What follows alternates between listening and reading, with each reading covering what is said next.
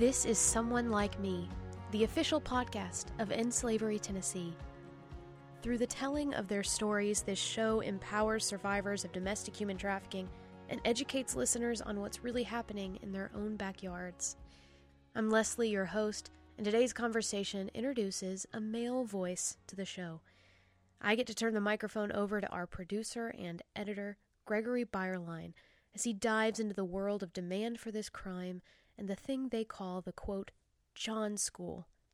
Gregory, I'll let you take it from here. Thanks, Leslie. Men can be part of the solution instead of part of the problem, and men should be part of the solution. This podcast was born from my own desire to ding the universe on a deep level and make the world a better place for my children and for everyone who's affected by what's happening in the world. In that spirit, we bring a male perspective to the table with A.T. Branch, a volunteer for End Slavery Tennessee at what's called the John School. Joining us on this episode, as always, is our honorable founder, Derri Smith. Would you kick it off by telling us a bit about John School? Sure, Gregory. The John School is a day long session of classes for men arrested for the first time for soliciting prostitutes. It's run by our friends at Thistle Farms, and they invite End Slavery Tennessee in to lead the session on human trafficking and how the choice to buy sex feeds the demand that fuels human trafficking. Listeners, keep in mind that this conversation discusses sexual matters and is not appropriate for children. Here we go. It's so good to have you with us today, AT. I think we first met a few years back when you started to volunteer with End Slavery Tennessee. Would you please tell us how you first engaged with our agency and the ways you volunteered with us? Sure. Um, I can't re- remember exactly how I was connected with Stacy Elliott, but shortly after I was, she invited me to a fundraiser for Thistle Farms that December. Um, I went, and as one would expect, I was immediately moved by her passion. She, as you know, is full of life and very infectious. Um, anyhow, I, I've been searching for a way to locally support the fight against human trafficking, and she invited me to attend the um, End Slavery Brentwood group, where she's the leader at the time. So I took the leader, or pardon me, I took the volunteer training. Then, after I say the six months, I was ready to represent. I mostly manned booths at the events if requested, sponsored a survivor for a while as well. Then I remember Jill asked me to speak at the John School as a representative of end slavery prior to my hiatus. Thank you. Would you please summarize for us in two or three points what you taught during the end slavery section of the John School and share with us the insights you gained at the John School and other venues about men who buy sex? Sure. I, of course, explained how the average age of trafficked girls was 13 harping on point of minors. We discussed several factors about how these young girls and women are lured or forced into this predicament. As I feel like a lot of people assume this is voluntary, which kind of puzzles me because if we know that any adult has sex with a minor, it's statutory rape. So nothing about rape suggests voluntary or able to or ability to consent we went into some detail about transportation rings of these girls and women around like highway routes in the southeast, although we know that's not us isolated to the southeast. Um, and then we discussed um, the use of the internet and how, like most things, it made it easier for access. And so these young ladies that were being trafficked would be presented as desiring companionship and being age appropriate when we know that neither of those things are true. As far as insights I gained I don't know if you've ever watched a show, How to Catch a Predator, but admittedly, I I expected everyone at the John School to look like someone from that show, but I very quickly learned that solicitation has no clear look. Um, there were men of all races and varying age from 20 to 65 or so. But I, I didn't, I don't want to suggest that I went in there looking down on anyone. I, you know, I explained I had my own battles with lust and I sinned my own ways, hoping, you know, that would lead to more of a discussion, which did. During my presentation, I heard things such as, well, if you didn't have websites like Backpage and I wouldn't have had access, or I was innocent, I just was going to get a massage. I was nude, but I didn't do anything or plan anything. Or um, another experience where a man came up to me and saw our poster and just was like, well, what about the women that want to do this? So while you definitely felt the remorse and embarrassment of several of them in there, there was still this kind of sense of they gotten caught and it was someone else's fault. So I'll say that anytime you get to sit during a talk with Tammy Mead will definitely set you straight. I really hope that she and some of the other speakers left an enduring impact on those that didn't quite seem to get it. It sounds like these Johns go through a period of blame shifting when they talk about, well, if they weren't putting themselves out there or if they weren't available, then I wouldn't have done this. That sounds like classic blame shifting to me. How does the John School address that? Hmm. Well, there are several speakers, and that's one of the cool things about being a part of it was that it wasn't just a burden on me to present things. Like so i think end slavery comes in from the perspective of education and details and awareness but you also had tammy mead and i believe she's from the district attorney office and you had gentlemen that were coming in and talk from an, a sex addict reparation group or i don't know the proper term but they were sex addict recovery group pardon um, you had people that were coming from the health and clinical perspective, and you also had a woman who was formerly trafficked come and speak about her experience. And I think when you pair all of those together, you get a bigger picture. You know, when when someone, from what I understand, purchase sex, I think it is very much individual, very much self centered and internal. And each of us helped create a picture of okay, not only are these illegal ramifications of your decision, these are this is why it's a legal ramification, and this is this is how you're impacting someone's life. It's not just your life or your family's that is impacted if you're found out for soliciting this. It's like here is a young woman, or maybe not even a young woman, but in majority of the cases here is in this predicament because of force or fraud or coercion or being coached into this I don't even like to say lifestyle, but this life. And you are further exacerbating the problem. And so when you hear that from the perspective of an attorney, when you hear that from a perspective of someone going through it, when you hear that from the perspective of another male that is wanting to help you understand those details, and then you hear that even most hard hitting from men that were former Johns and acknowledge how difficult it was for them to accept that truth, but how they've been redeemed or how they've worked in a community of brothers to help them battle or deal with that battle. I think it just was a, a more holistic approach. And it was never really a finger pointing thing. It was just, hey, let let me help you understand why this is wrong. Because in a lot of cases, if you were there in the first place, you probably didn't think it was a problem to begin with. And so I think each of us tried to help paint that picture more holistically. I remember, Andrew, you telling me some stories of the rationalizations that some of the men made for their actions. Do you recall any of those that you can share with us? I think, you know, some of those, like previous mentioned, like one of them, fortunately, we've in TBI and End Slavery and several other organizations worked really hard to get Backpage taken down. But one of the excuses or rationalizations was the access. You know, if if it wouldn't have been presented as an option, I wouldn't have pursued it. If that makes sense. Another was she wanted to do it or she was into it and I, I didn't force anyone to do something that they didn't want to do which we also understand just from spending time End Slavery and you know your own research and other things that have been told to me that that just is so contrary to what we understand after interacting with survivors that this isn't a career path or a, a job that any woman seeks after we we we definitely learn that women are coerced and coached and worse to pursue this path. I mean, those are two of the big ones: access, and then that it was it's voluntary.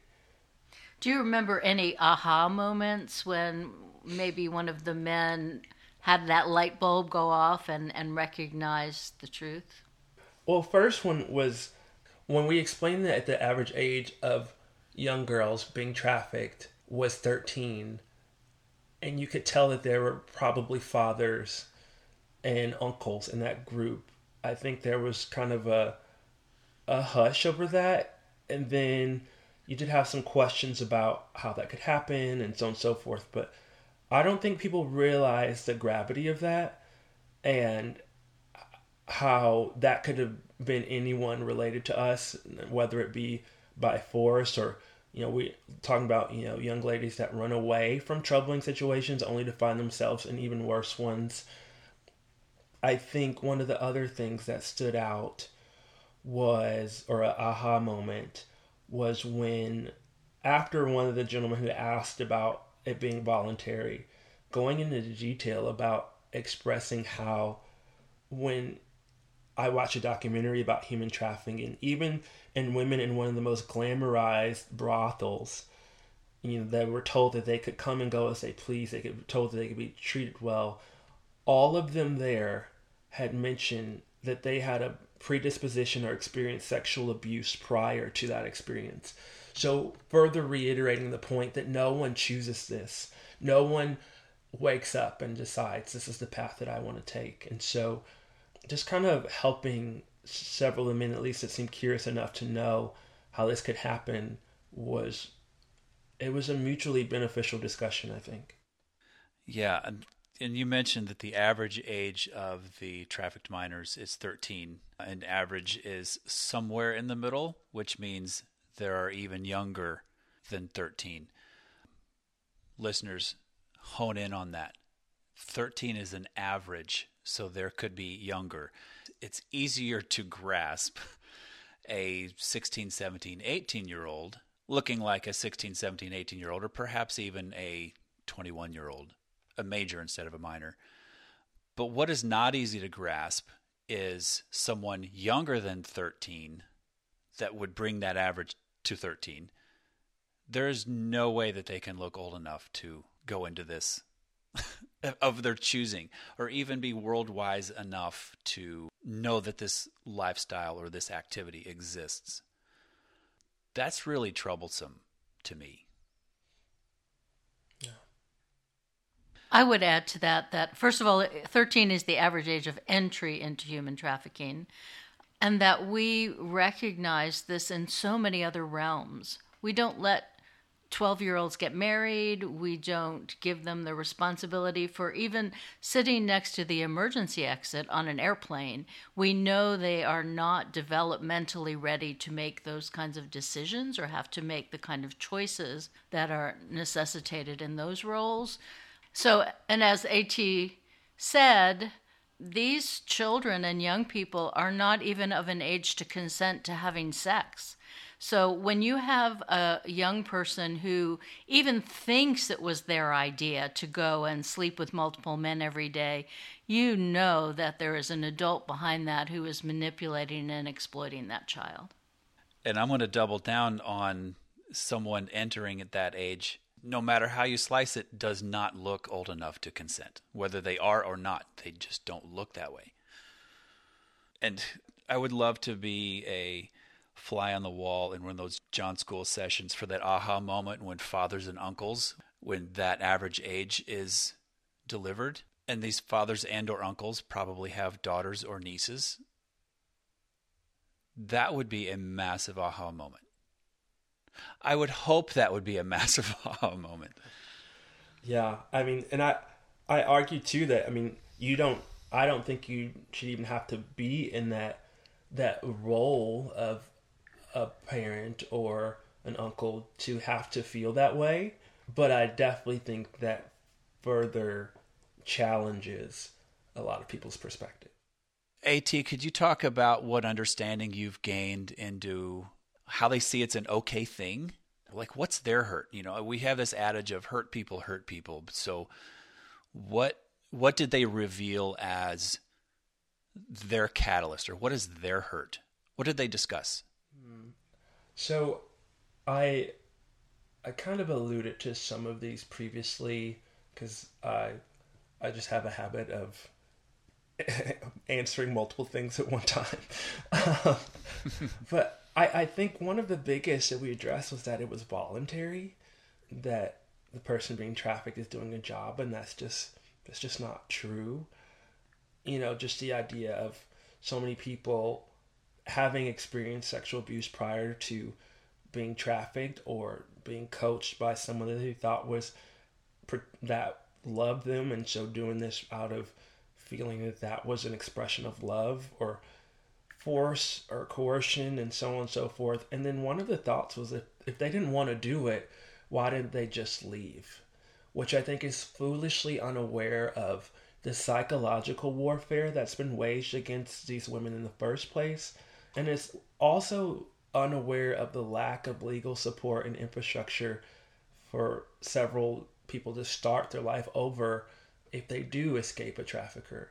And, you know, one of the things Derri and several other people End Slavery helped me understand is like, we're super grateful for the things legally, particularly that Tennessee's doing to aid with that. But we know that this is still a problem countrywide that while we may be one central region of one state, um, there's just so much more to be done.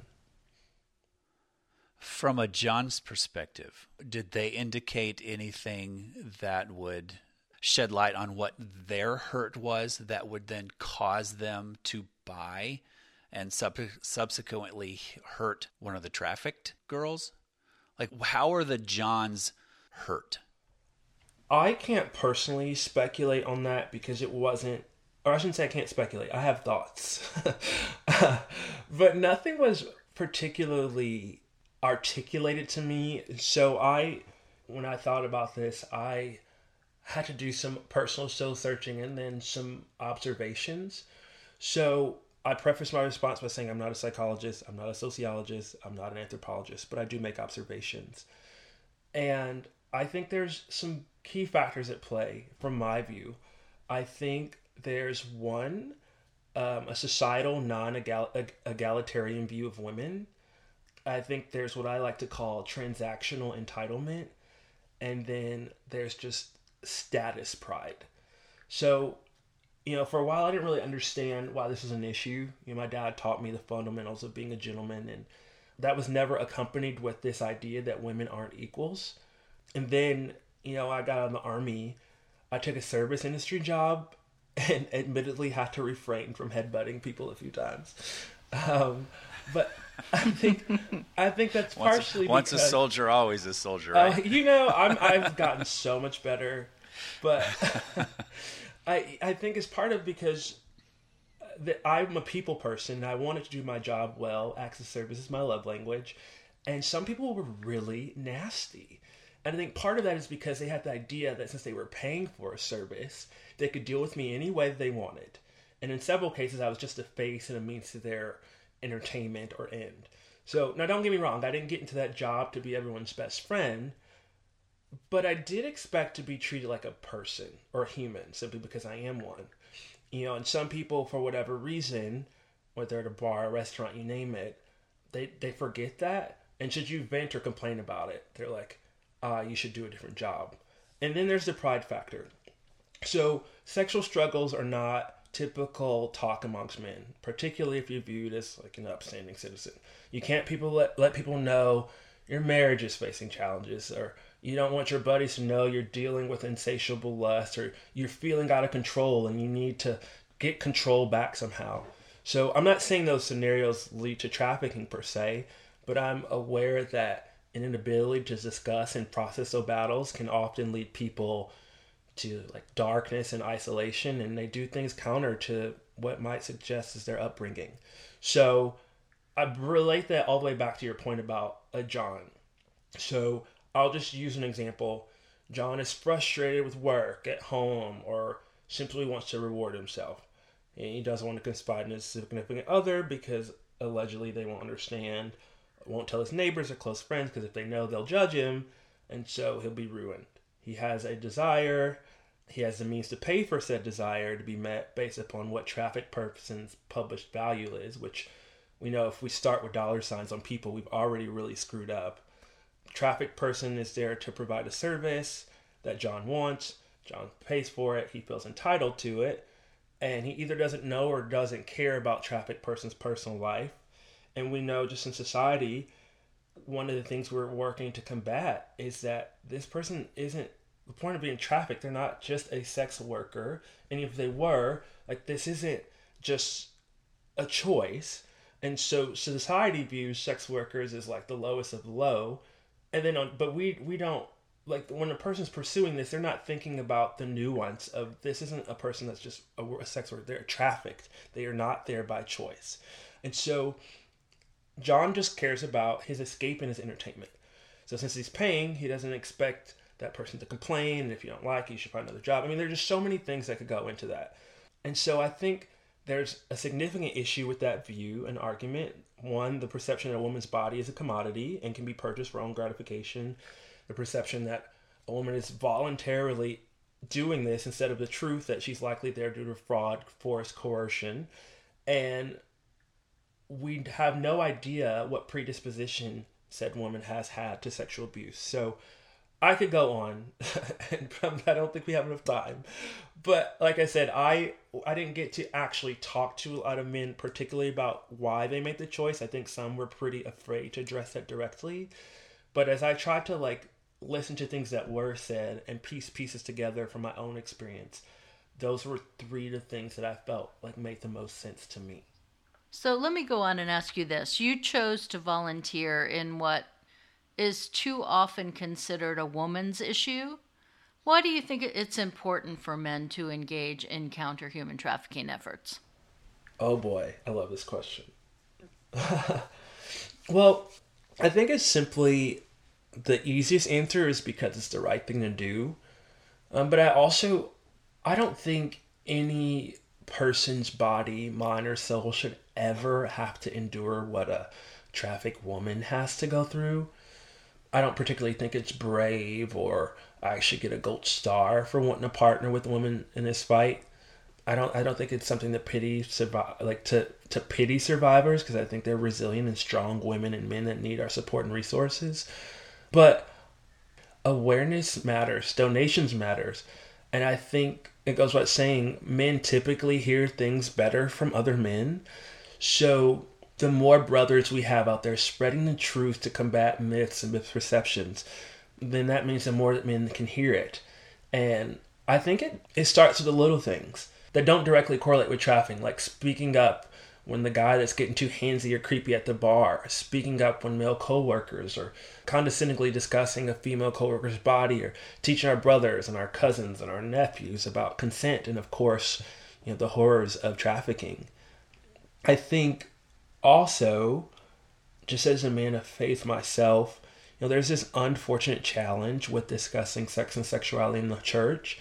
And I think as we see as more church communities get involved with supporting this mission, it's super important for the men of the church and society at large, but baby steps, to have candid conversations with their peers and young men about sex and sexual temptation and the value of women dealing with rejection and you know how society promotes sex as like this rite of passage. I mean i just read about this rapper a couple weeks ago who ordered oral sex for his 13 year old son and who who thinks that's okay like no uh, sex isn't dirty or gross or nasty but it's a gift and it's not something that's owed to you or a method to exert dominance on another person and i think we men owe that to our communities not just the women around us, but to our own communities to be a part of that. Um, I think women shouldn't have to be our police. We need to be our own. Great insights. Thank you. Is there anything else you'd like to add that we haven't covered, AT?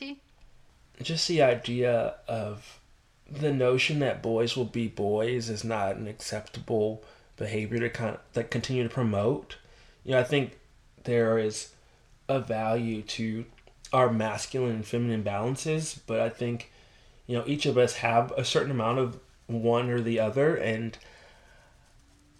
I just know, you know, sometimes I see horse playing out in public and it's like, oh, boys just being boys. And I, have I have vowed to myself and to people I care about to speak up more because most of my friends are not that I know of soliciting traffic persons, but it's small things that we do in society and as as men that is small behaviors that exacerbate to getting away or worse ones, whether it be, you know, a sense of entitlement or expectation or if we start doing the smaller things, that the bigger things are are less likely to be perceived as okay because the smaller things weren't. And we teach each other just how to be better as citizens for lack of better words so. Well it sounds like what you're describing is just the need for men just to be better human beings. Yes find a way within masculinity to still be a human being and not just a dude be a man to be a human not just someone who's big wild conqueror, get whatever you want at, at any price, but to be a human being. It's kind of golden rule-ish. Sure. You know, would would these fellas want done to them what they are doing to the people that they buy? One thing I hear is that we need men to be an example of what real manhood is and to change that concept in our culture. 100%. So, you men who are listening and want to engage in this fight, like AT, please go to our website, endslaverytn.org, and click on Take Action.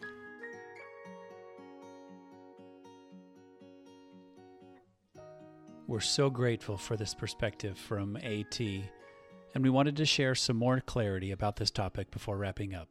Derri? It was mentioned that 13 is the average age of entry into sex trafficking. This is a widely used statistic, but there is some controversy about its accuracy. In Tennessee, we find the age to be closer to 15 with the limited data we have. And Gregory is right in pointing out that an average age means that there are younger victims. Also, this session has focused primarily on female victims and male exploiters. While those demographics are in the majority, it's important to note that boys and men are human trafficking victims also, and women sometimes exploit and traffic.